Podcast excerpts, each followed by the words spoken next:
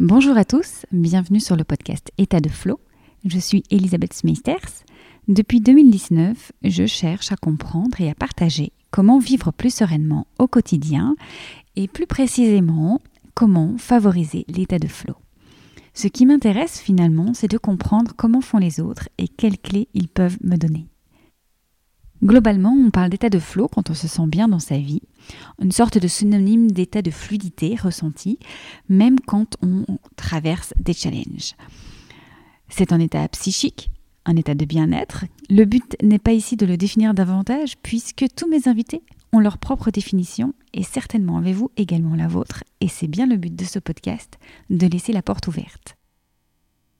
Ici, je reçois des thérapeutes, des experts, des artistes, des entrepreneurs et surtout des humains pour découvrir leurs clés d'accès à l'état de flow dans tous les domaines du quotidien. Pensez à vous abonner à la chaîne pour être averti de la sortie d'un nouvel épisode.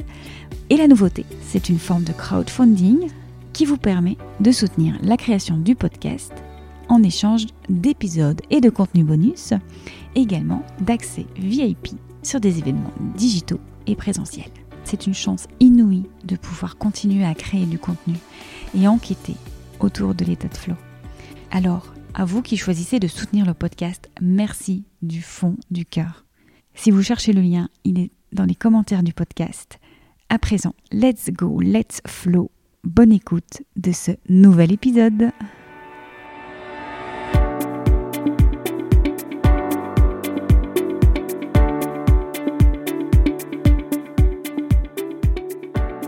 Elle le dit d'elle-même, elle est absolue, mais capable de remettre son point de vue en question. Totalement dévouée à son œuvre cathédrale, ma nouvelle invitée a de l'or dans les doigts et une parole implacable. Ses créations sont minutieuses, initiatiques, pour elle-même d'abord, et porteuses de symboles. Mélanie Piado a fait partie de la cellule Contouring, une table ronde digitale autour de la créativité au printemps 2022 puis du collectif d'artistes présents lors de l'expo rencontre que j'ai organisée en février 2023. Je la reçois aujourd'hui au micro du podcast et je tiens à mentionner la beauté de la synchronicité de l'agenda puisque Mélanie Piado est née au Mexique d'un père mexicain au pays de Frida Kahlo. Et Frida Kahlo fut la muse qui m'a unie à la team Frida et aux 20 femmes invitées dans le précédent épisode. Ce nouvel épisode est composé de trois parties. Nous abordons d'abord sa vision de la créativité. Ensuite, nous parlons de son œuvre en cours de création, le tarot de l'exploratrice, et puis de son envie de collaboration autour de ce tarot. Mais je ne vous en dis pas plus et je vous laisse avec ce nouvel épisode avec Mélanie Piedo. Bonne écoute!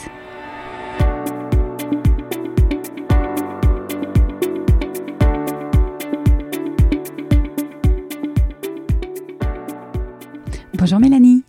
Bonjour Elisabeth. Comment vas-tu? Mais très bien, je suis contente de reprendre euh, le chemin du micro, de t'inviter, de te recevoir. Euh, on va parler de plein de choses parce que tu es artiste. Tu euh, es en pleine création d'un tarot que tu composes à la main, que tu crées à la main, comme un fil d'or. Tu fais pas les choses à moitié, une forme de perfectionnisme, mais surtout pas tant perfectionnisme, on en parlera, ça vient davantage d'un dévouement et des réalisations qui du coup sont épatantes de talent.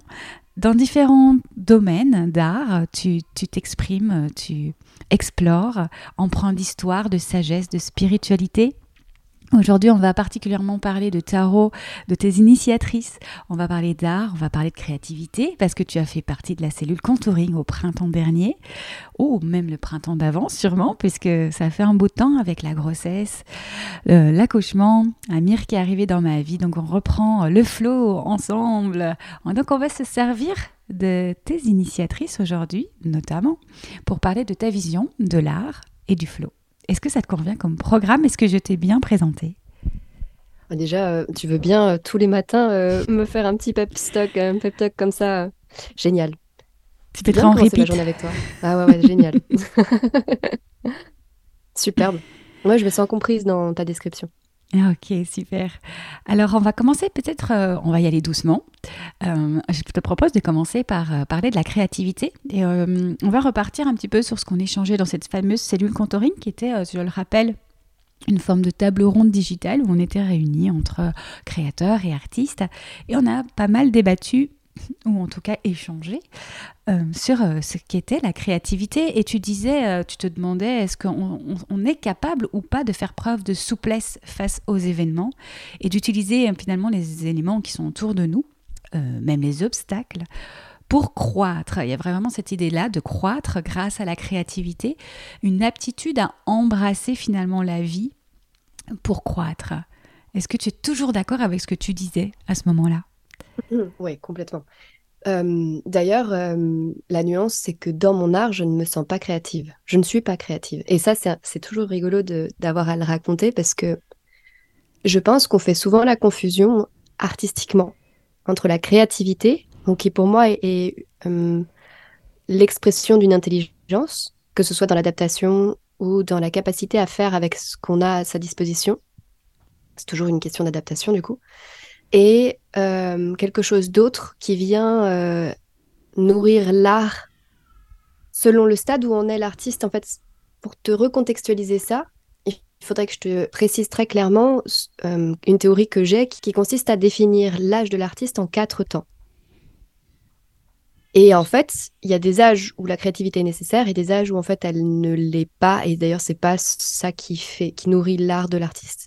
D'accord. Donc là, euh, en quatre temps, c'est vraiment par rapport à l'art. On parle de la créativité mm. liée à, l'art. Ouais. Hum, d'accord. Et euh, quand tu nous parlais aussi de la créativité, ce que je viens d'émettre, c'est vraiment aussi une créativité dans la vie. Ah ouais. Euh, pour là, en faire preuve de créativité, c'est utiliser ce qu'on a, le mettre en forme, en tout cas les utiliser comme des cartes dans un jeu. voilà. On parlera de tarot évidemment, mais c'est d'ailleurs, je pense, c'est à comme quelles cartes on a et comment on les met ensemble comment on les utilise, malgré les obstacles. Ce serait deux choses que toi, tu différencies du coup. Ouais. Toi, ce que tu vas plutôt opérer, ça va être euh, dans ton art, ça va être une dévotion, on en parlait un petit peu. Euh, ça va être peut-être. Est-ce qu'on peut parler de canalisation au-delà de toi? Euh, bah, C'est le terme qu'on utilisera en spiritualité New Age, dans le sens où je, je, c'est le mot qu'on utilise à notre époque. Euh, donc c'est le mot qu'on comprendra le mieux. Après, euh, je m'en méfie parce que c'est des mots qui ont été très chargés euh, au niveau signification à l'heure actuelle et qui est une signification que je n'aime pas spécialement. Mais par contre, c'est celui que, sur lequel on s'entendra tous. Oui, c'est qu'il y a quelque chose d'autre qui vient et qui a le désir de s'incarner et qui passe par moi, par ma faculté à le recevoir déjà, et ensuite à le mettre en forme et en matière pour qu'il puisse exister dans la vie. D'accord. Alors, restons un instant avant d'aller un peu plus loin là-dessus. Restons un instant sur la créativité. Tu parles de euh, susciter une réponse créative. Je vais te reprendre et te, te citer. En compressant l'individu, il y aura un sursaut de vitalité, d'instinct de survie. Et c'est là que tu parles d'adaptabilité, c'est très difficile ce mot. Ouais, c'est pas facile. et donc euh, voilà, il y a ce, euh, la créativité, c'est comme un sursaut de vitalité. Purée, je suis. j'avais oublié, j'avais, j'avais parfois. Mais en fait, c'est là où je te dis qu'il y a, oui, on peut appeler ça une canalisation parce que même quand je parle, j'ai souvent la sensation que c'est pas moi qui parle. Euh, on m'utilise. Donc, complètement, complètement d'accord avec ce que j'ai dit et Merci là-haut euh, parce que c'était euh, c'était extrêmement précis et, d'une justesse euh, de ouf.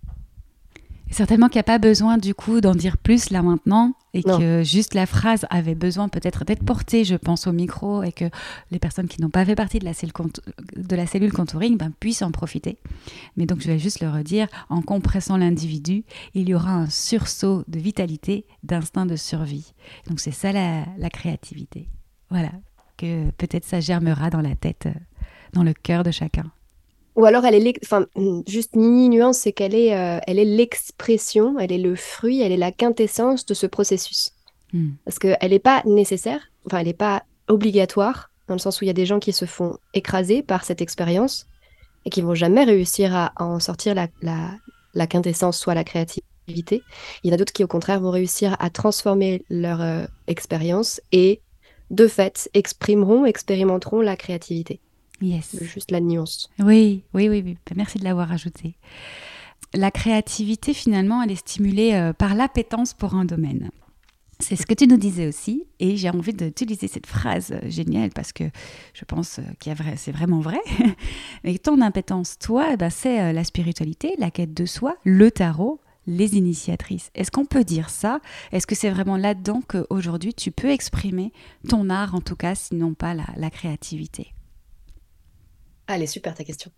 Euh, elle est vraiment super parce que euh, ah, ça va être très difficile à nuancer parce que euh, maintenant la limite entre qui je suis et ce qui m'attire, ce qui me plaît et ce que je fais n'existe plus il y a eu un processus et ce processus euh, devait amener à l'acceptation totale du chemin parce que j'ai lutté. tu vois, c'est difficile à comprendre aussi, euh, euh, mais j'ai pas accepté immédiatement ce chemin-là parce que je comprenais ce qu'il pouvait demander de sacrifice, comme quand on est parent, justement.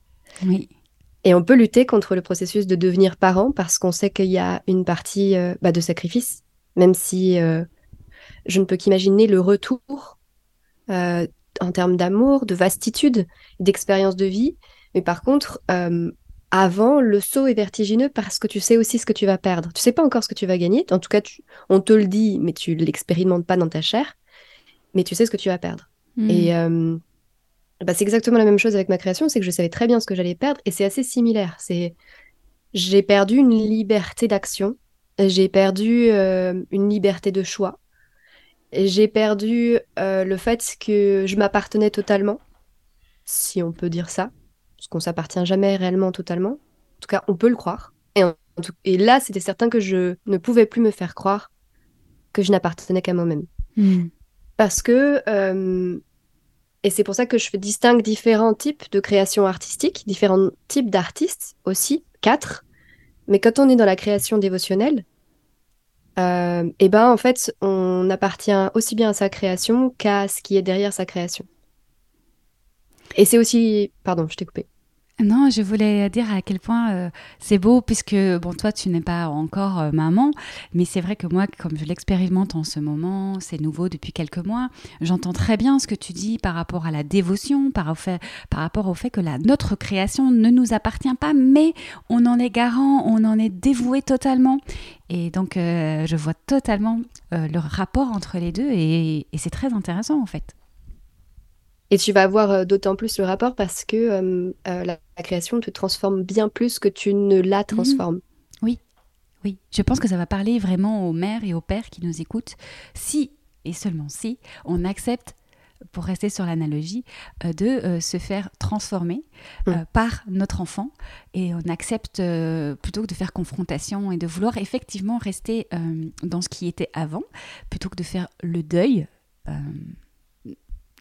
toujours cette acceptation. Totalement. Pour moi, euh, ma création, et d'ailleurs c'est fou parce que dans ma vie, j'ai euh, j'ai par trois fois eu l'opportunité de devenir maman. Euh, bon, les deux premières fois, j'étais beaucoup trop jeune, donc la question s'est même pas posée, mais la troisième fois, je l'étais vraiment. Et j'étais prête et désirante. Sauf que le contexte ne me permettait pas de l'accueillir comme il fallait, donc il a fallu que je fasse un choix.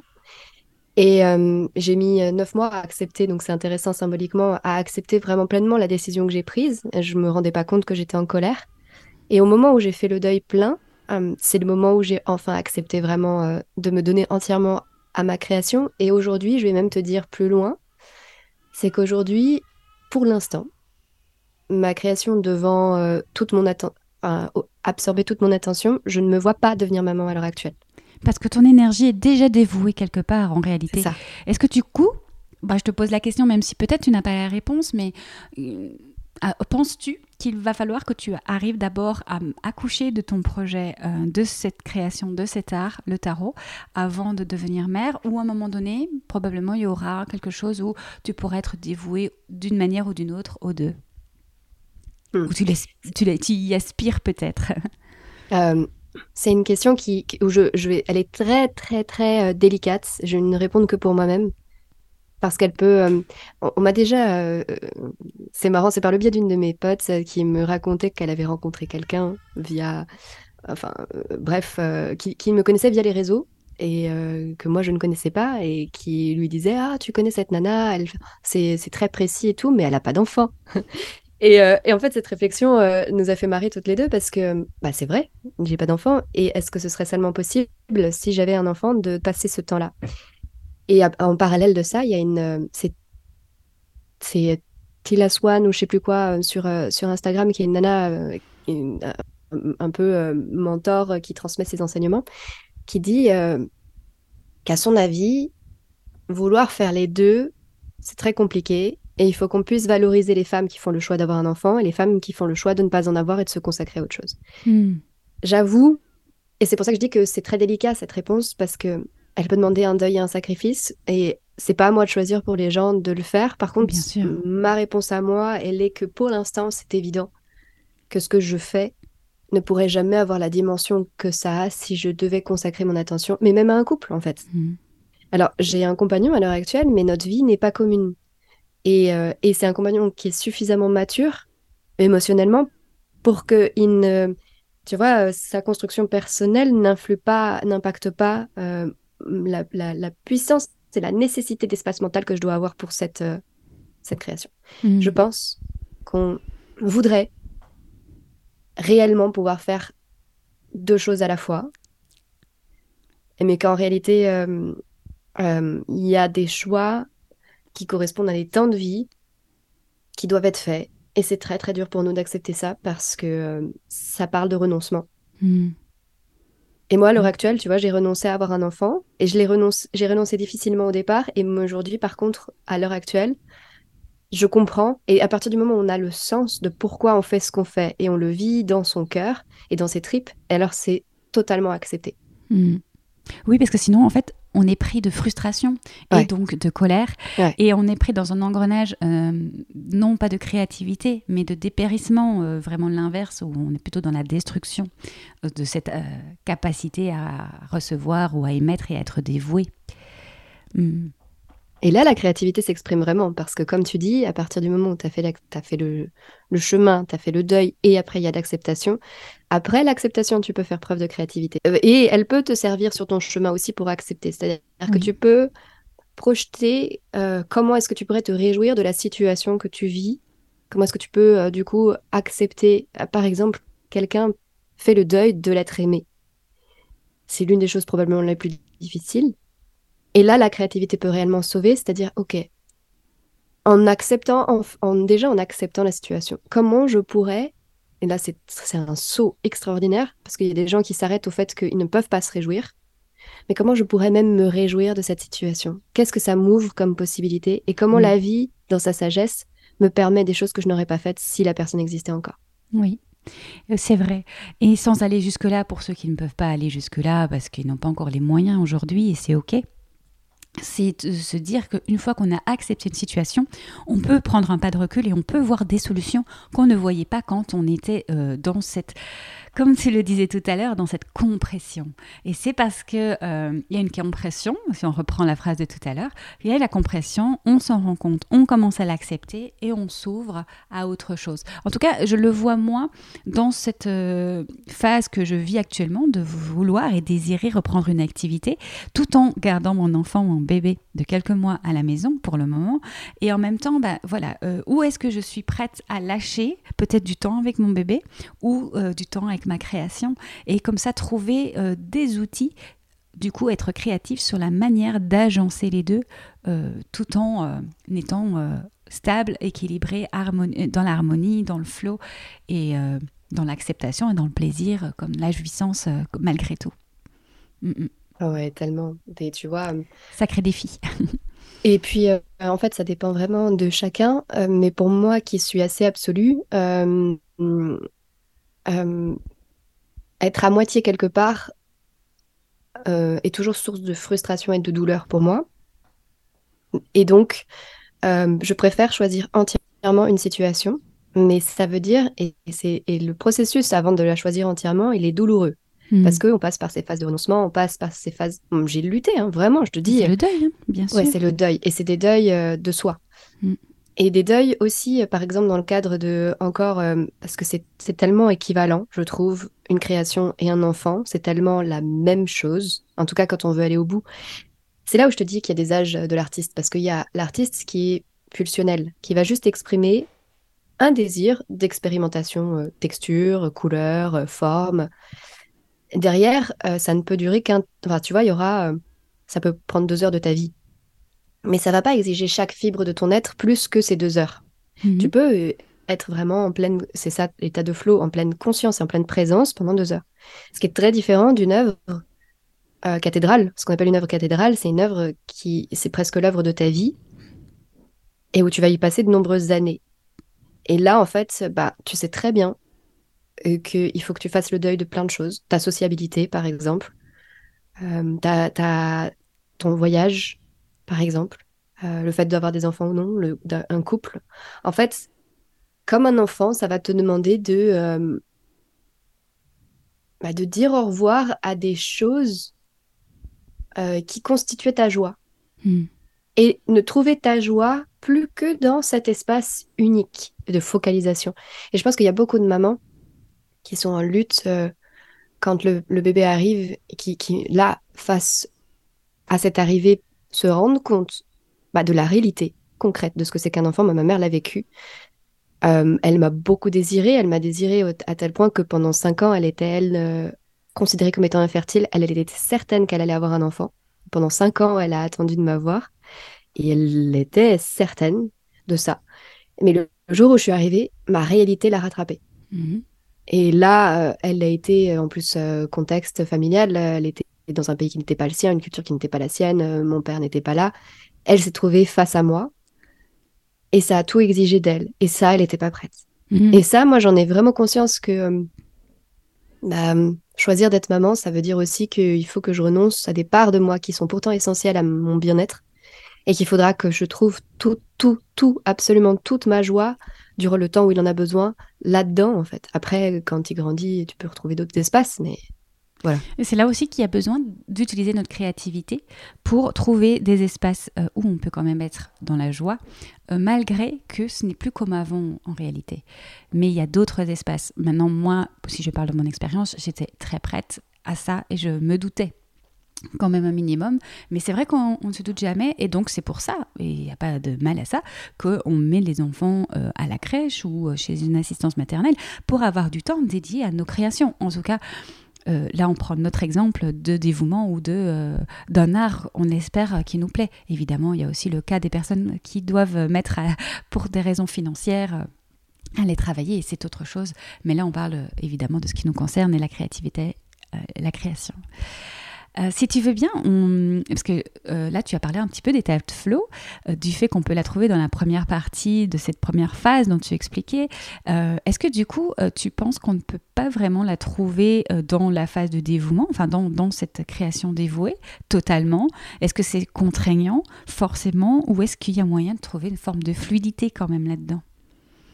Ah, ça c'est bah, c'est encore autre chose parce que on parlera plus d'état de flow, je pense, il peut y avoir des états de modifiés de conscience, effectivement, mais ils, ont une autre profondeur, en fait. Euh, c'est plus seulement une hyper-présence, tu vois, euh, à l'instant. Et plus tu vas dans quelque chose qui va dans les profondeurs de la conscience, et là, pour le coup, quand tu es un dévotionnel, c'est dans la conscience collective. Parce que je pense que l'état de flow, euh, il est alors, tu peux avoir des fulgurances hein, de conscience collective, mais en général, c'est de toi à toi-même. C'est une connexion privilégiée à toi-même. Euh, donc, certaines personnes vont confondre ou vont, observer ça comme étant le divin, mais parce qu'effectivement, c'est le divin en eux. Hmm. Euh, quand tu, tu, canalises, du coup, euh, même si ce terme-là, tu sais que je l'aime pas trop à cause de ce qu'il véhicule à l'heure actuelle, n'empêche qu'il est juste.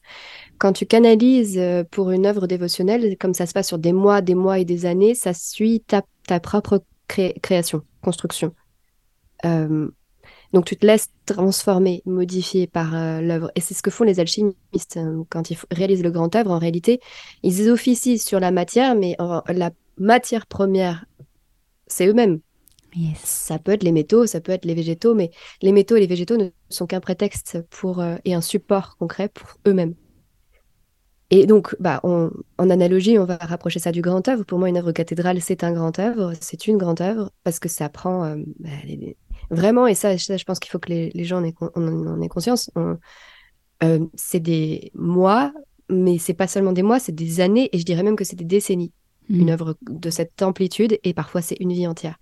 Euh, tu peux, par exemple, je fais une mini digression, mais sur ces quatre âges de l'artiste, il y a un âge qui est plus politique, euh, qui va être, tu vas exprimer une pensée politique ou euh, tu vois un engagement, et ça peut prendre plusieurs années, plusieurs mois, effectivement, de ta vie.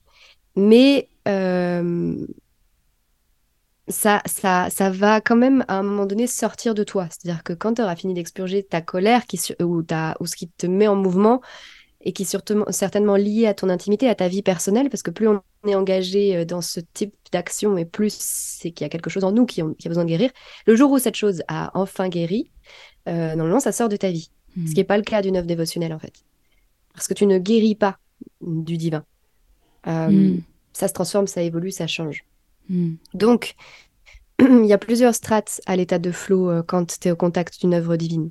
Tu as euh, les strates où tu es en relation avec toi-même privilégié, tu as les strates où tu es en relation avec euh, une société, hum, la culture dans laquelle tu évolues, les strates où tu es en relation avec la planète et les strates où tu es en relation avec la conscience collective, même beaucoup plus vaste en fait. même pour le coup, avec ma, Vierge Noire qui pour moi symbolise euh, le trou noir, la grande créatrice qui avale les espaces-temps et qui les fait naître. J'ai même la sensation que euh, je pourrais pas dire que je connecte tous les espaces-temps, c'est pas possible, c'est pas vrai, pas avec ma conscience humaine, mais j'ai déjà connecté au moins à deux espaces-temps différents. En tout cas, un qui mourait et l'autre qui naissait. Hmm. Donc quand tu arrives à ces degrés-là, je pense pas qu'on puisse parler d'état de flow. En fait, c'est autre chose. D'accord. Mais en tout cas, dans la définition que toi tu en donnes, euh, c'est que tu ressens. Et donc, si tu voulais donner une définition euh, plus ou moins courte, qui ferait une citation, par exemple, comment Donc, tu as parlé de, de contact de soi à soi? Privilégié, le... contact privilégié à, mm. soi. Euh, pour vraiment l'état le plus profond que j'ai pu expérimenter à l'heure actuelle, c'est peut-être pour ça d'ailleurs que je, résiste un peu au terme état de flow parce qu'il est très contemporain, il est très actuel. Et c'est ça qui fait que euh, euh, je ne le mets pas dans cet espace-là euh, de primordialité hmm. et de même d'éternité. donc le langage a sa limite parce que malgré tout, le français actuel n'est que le français de cette époque. Il faudrait que j'ai un mot qui puisse s'utiliser sur tous les milliers, voire millions d'années mais en gros, euh, le meilleur terme qu'on ait jamais euh, eu, c'est état de fusion. Oui. Fusion avec le, le divin, en fait. Vraiment, on est sur. Euh, encore qu'il y a, tu sais, toujours ce. il y a toujours cette, cet espace d'impénétrabilité qui fait que bah, quand même, tu te rapproches, tu es de plus en plus près, mais tu es quand même. il bien reste... sûr, bien voilà. sûr. Il y a toujours quelque chose à, aller explorer derrière. Tu n'es pas, pas au bout. Non. On va parler du coup de ta création, celle dont on parle en filigrane depuis tout à l'heure, cette cathédrale que toi tu mènes au bout des doigts. Euh, ton tarot, je dis ton tarot, mais on sait, on s'entend. Euh, il y a l'origine du projet, euh, tu es né, né le, la le senteur, l'odeur pour ceux qui, ne, qui nous écoutent. Donc tu as créé d'abord une série de parfums toute une collection associée à des archétypes, si je ne dis pas d'erreur, tu me corrigeras, euh, qui naissent aujourd'hui sous tes doigts, sous tes pinceaux, euh, sous la forme de muse, sous la forme euh, d'initiatrice. C'est aujourd'hui un outil que tu revendiques comme pédagogique, avec des choses à transmettre, que tu cherches à vulgariser pour rendre digeste. Finalement, c'est non pas un oracle, mais un tarot, donc c'est vraiment sur l'idée du tarot mais tu vas euh, utiliser différents, parce qu'il est encore plus large que ça, plus grand que ça, ton projet, mais on en parlera encore un petit peu. Mais voilà, est-ce que tu peux nous ajuster euh, si, ou m'ajuster si j'ai pas tout dit, mais euh, voilà, c'est un outil pédagogique. On tire une carte, j'imagine, qui vient nous, offrir plein de messages, plein d'enseignements, mais c'est vraiment cette idée d'archétype qui vient parler. Bah déjà, je te remercie infiniment, Elisabeth, parce que tu as un vrai talent d'observation qui est sublime à recevoir parce que tu as saisi chacune des mini nuances que je mets et qui sont essentielles pour moi. C'est très fort à vivre parce que mm, je, tiens pas rigueur à, personne quand le projet il est tellement vaste, il est tellement complexe que bah, si on dit pas les bonnes choses, pas de la bonne façon, ok, pas de souci. Et non, chez toi, c'était euh, synthétique et parfaitement à sa place euh, chaque chose. Donc, euh, je sais pas comment tu fais, mais as, soit c'est un travail de recherche ou d'observation, mais bravo, vraiment, c'est super agréable. Ouais, tant mieux. oui, parce que, ne serait-ce que sur ce tout petit truc, ce tout petit axe, mais oracle et tarot, je le distingue bien parce que le tarot a une structure qui très particulière. Euh, la numérologie qui constitue le tarot, c'est-à-dire euh, euh, comment est-ce que chaque tranche, chaque part du tarot est comptabilisée en un certain nombre de, cartes, c'est super important. Et, et, et si on ne fait qu'une partie, c'est un oracle, mais si on fait la totalité, c'est un tarot. La totalité d'un tarot, c'est 78 cartes. D'accord. Euh, et en soi, ça, pour moi, le tarot, je parle de pédagogie euh, dans ce que je fais parce que euh, la façon dont je l'ai reconnecté, le, tarot, dont je parle de reconnexion parce que je, ça a parlé à un espace tellement évident en moi. C'était tellement la maison quand j'ai découvert ça il y a presque dix ans. Je vais essayer de canaliser ce que je suis en train de te dire, de, de recentrer, de concentrer. Le tarot, il peut être vécu de plusieurs façons. Il peut être vécu de façon divinatoire, il peut être vécu de façon initiatique, spirituelle, ou il peut être vécu de façon psychanalytique. Donc il y a des gens qui tirent les cartes pour euh, dialoguer avec l'espace-temps, avec le temps. Et ça, c'est de la divination. Et il y a des gens euh, qui se font enseigner par le tarot parce que c'est un livre initiatique qui est, caché, en fait, dans ces cartes. Et qui a traversé les âges parce que euh, il avait cet aspect anodin de jeu et la beauté de l'objet l'a préservé aussi, parce que hum, beaucoup d'artistes, mais depuis des millénaires en fait, euh, travaillent à la réalisation de ces figures archétypales. Je suis pas la première et je serai pas la dernière. Et on le voit bien d'ailleurs en ce moment. Euh, tu vas dans un rayon euh, Cultura, Fnac et autres, nombre d'artistes se sont vraiment sentis inspirés par cet objet-là. Ça ne veut pas dire qu'ils sont inspirés par la partie initiatique, ça veut juste dire qu'ils sont inspirés par euh, le défi que ça peut représenter, par euh, le support, par euh, l'idée. Enfin, il y a plein de raisons de se sentir inspiré. Moi, ça a été vraiment l'initiation et l'opportunité de dialogue entre son conscient et son inconscient. Hmm. Donc il y a vraiment les deux dernières que je t'ai rassemblées. Tu sais, la partie divinatoire n'est finalement pas du tout ce que j'approche. J'ai d'ailleurs été à un, moment euh, presque méprisante face à ça, alors qu'en fait aujourd'hui j'en vois autre chose, je comprends autre chose et je comprends une autre nécessité, mais c'est simplement parce que je favorise dans ma réalisation, tout en maintenant euh, rendant complètement euh, la justesse de cette démarche. Parce que j'ai rencontré des personnes qui étaient profondément éthiques dans cette démarche-là et qui m'ont enseigné et qui m'ont montré comment ça pouvait être très beau. Mais moi, j'y voyais une prise de pouvoir aussi sur le consultant, tu vois. Là où, au contraire, justement, euh, l'enseignement que je souhaite transmettre à travers cet objet, c'est être autonome dans sa rencontre avec soi-même et dans son chemin initiatique. Yes.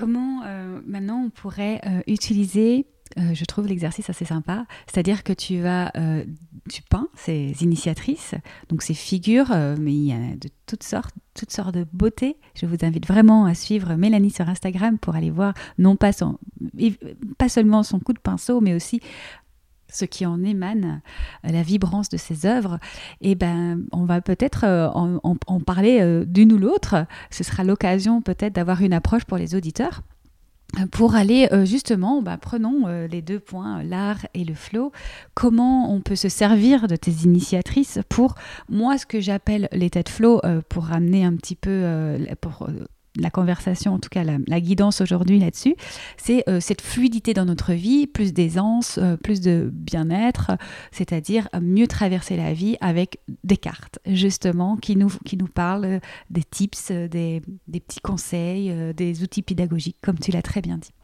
Donc, si je prends par exemple la tentatrice, j'ai lu, vu sur tes partages qu'elle vient nous aider justement à distinguer nos aspirations profondes de nos illusions.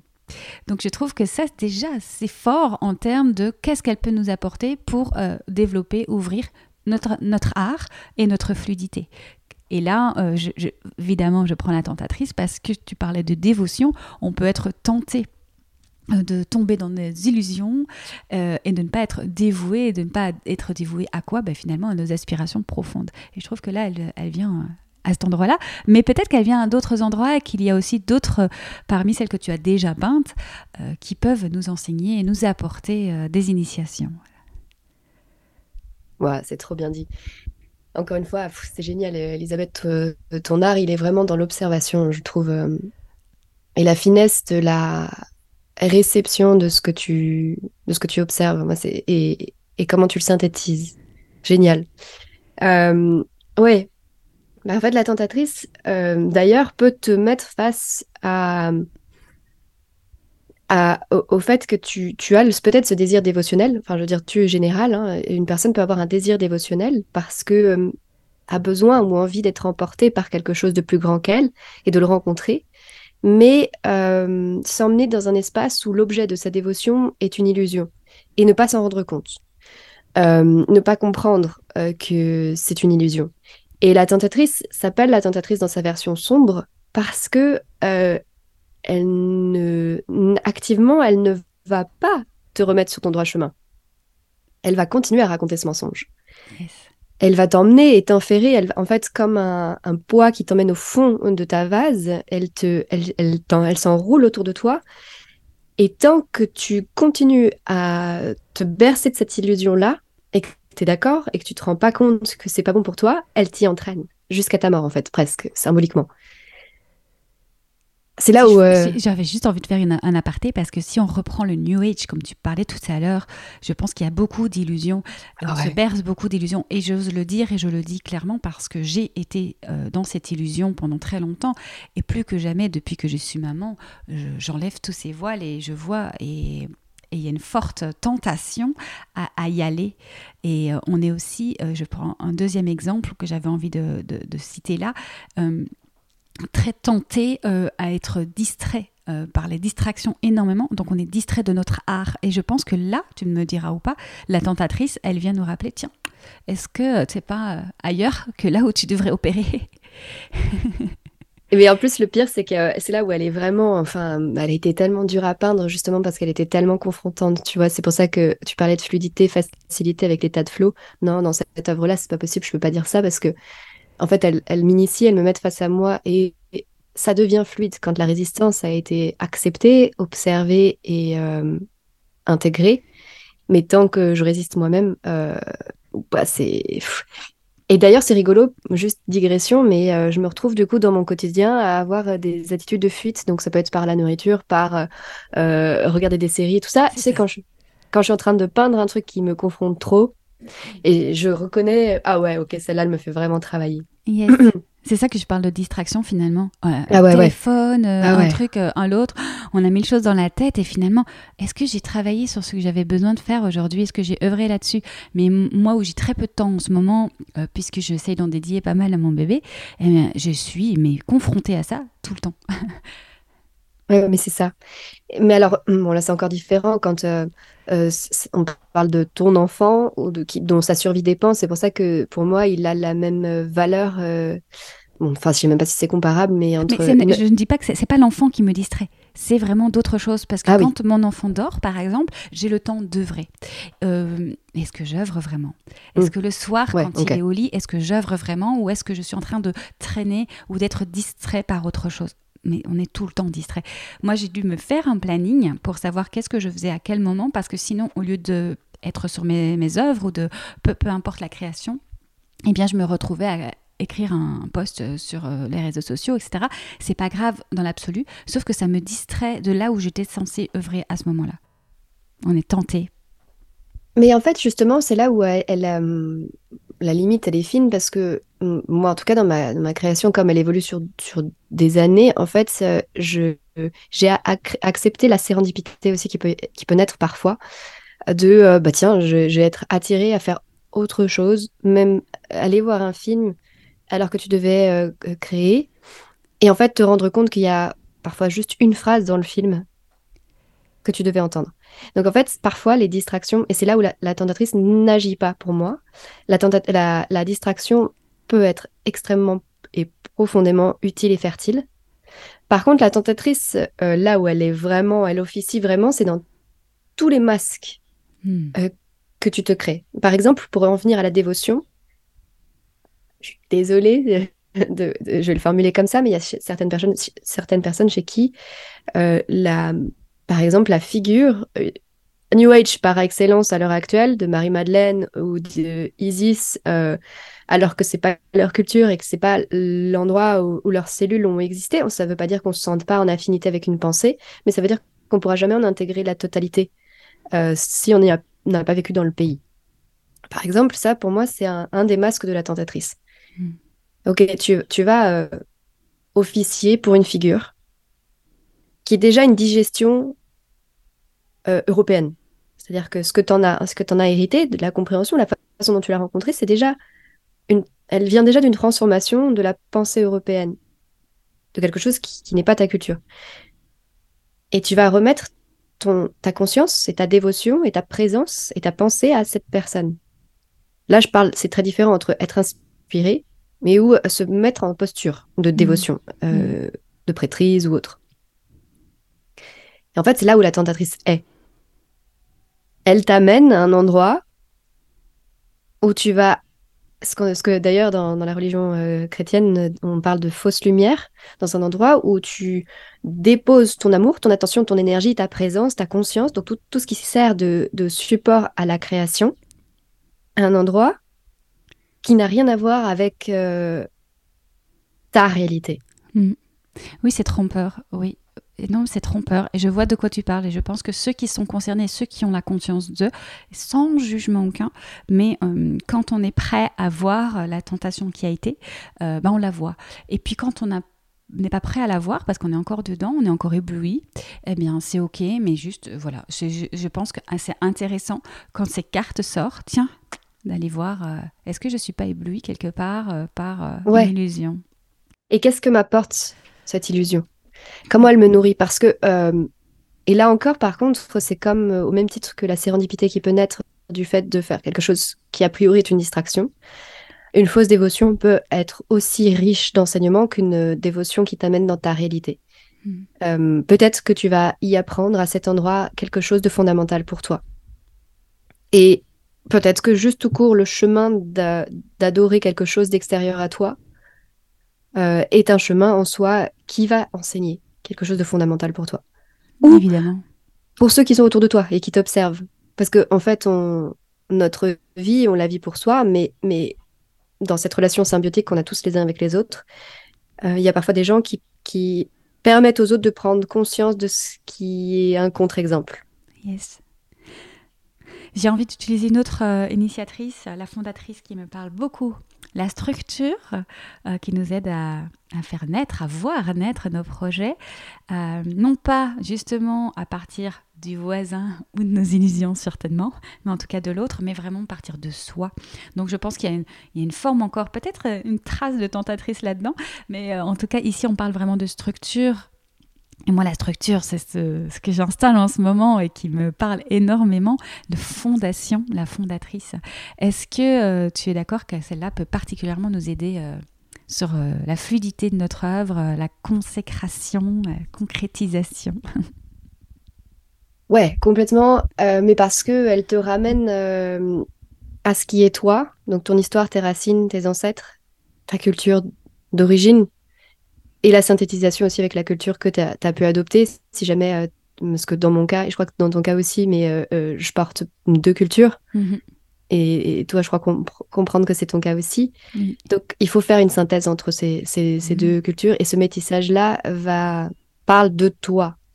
Mais avant de te rencontrer toi, il faut, et c'est ce que la fondatrice te dit, aller à tes fondations, donc tes ancêtres, et comprendre et vivre euh, peut-être dans certains cas pourquoi est-ce qu'ils sont partis de là où ils étaient.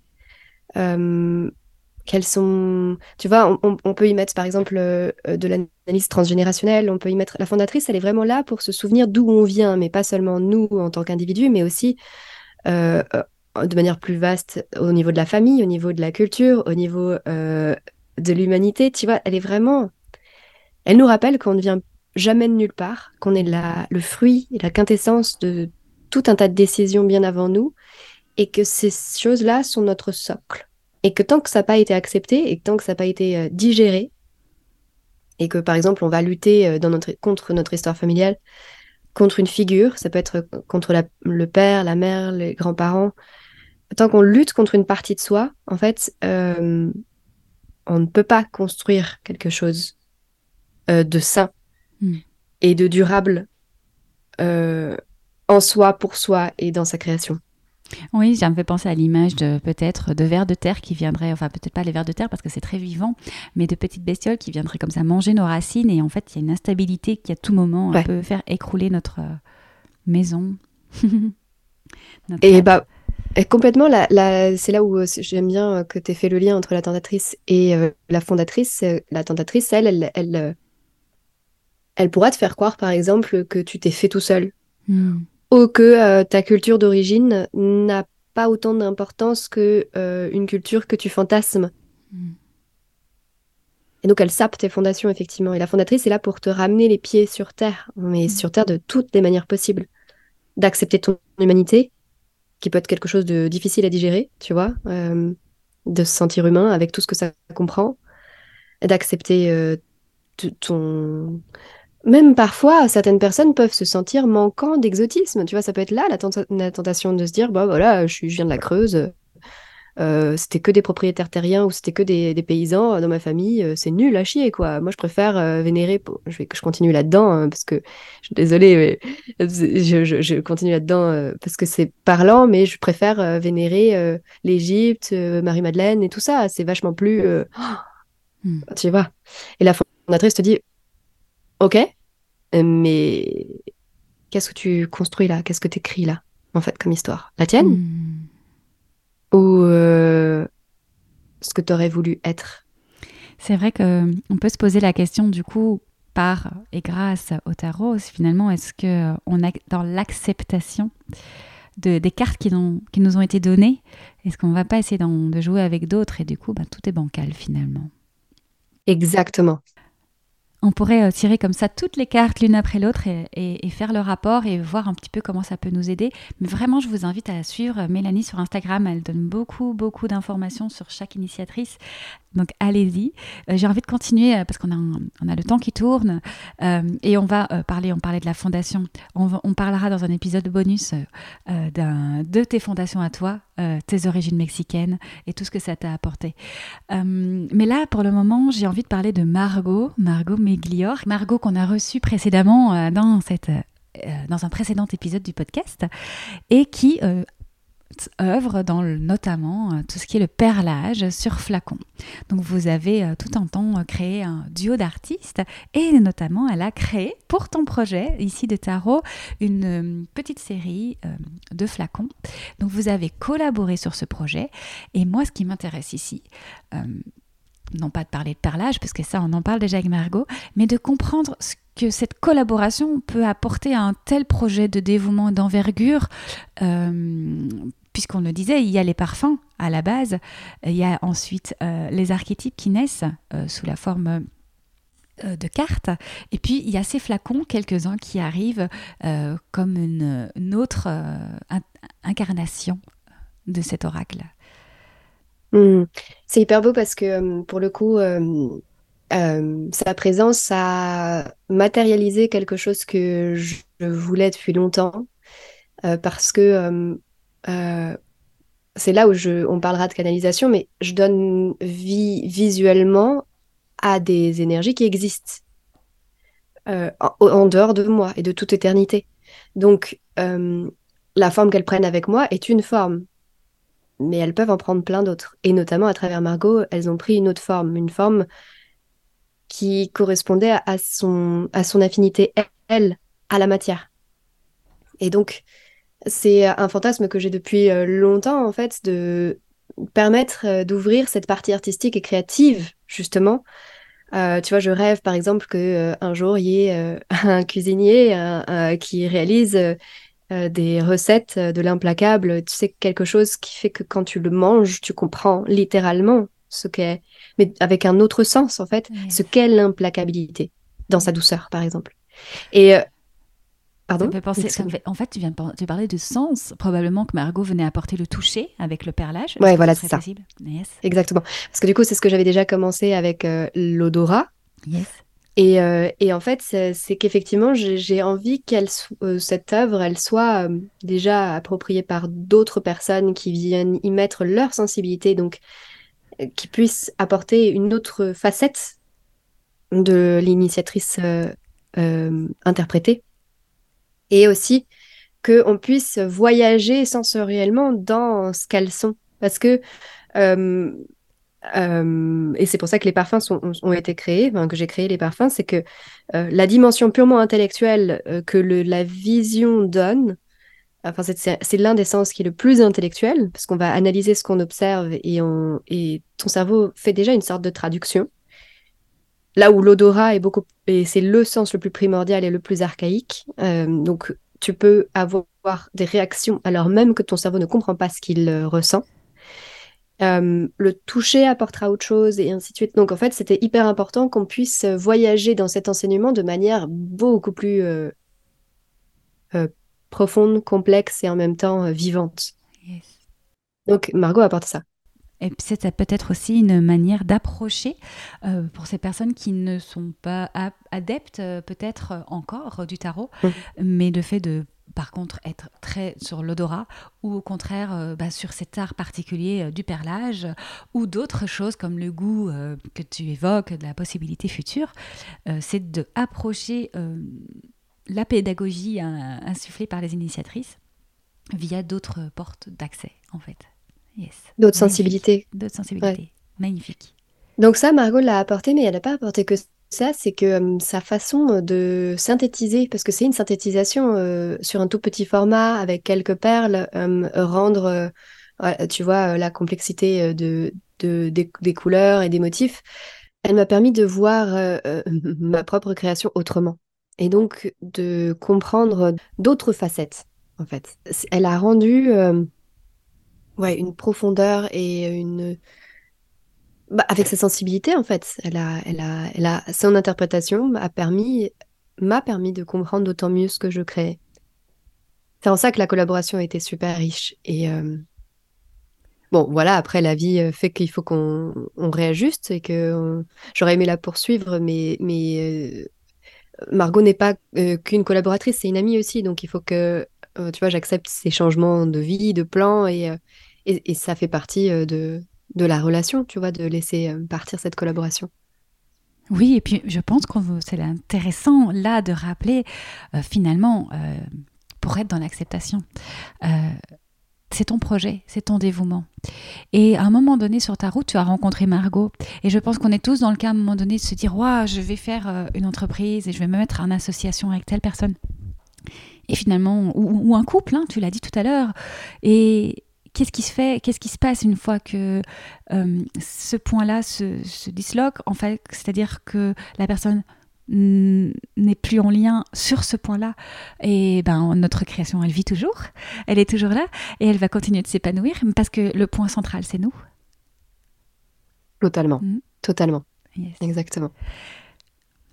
J'ai envie de terminer là-dessus et surtout, euh, bah, de, du coup, je, le sens, euh, c'est là que la créativité va pouvoir aussi émerger au-delà de l'art. C'est comment tu vas pouvoir aller trouver d'autres collaborations, comment tu vas pouvoir faire grandir et euh, déployer communiquer, parce que c'est en parallèle évidemment de ce temps-là de création et de dévotion.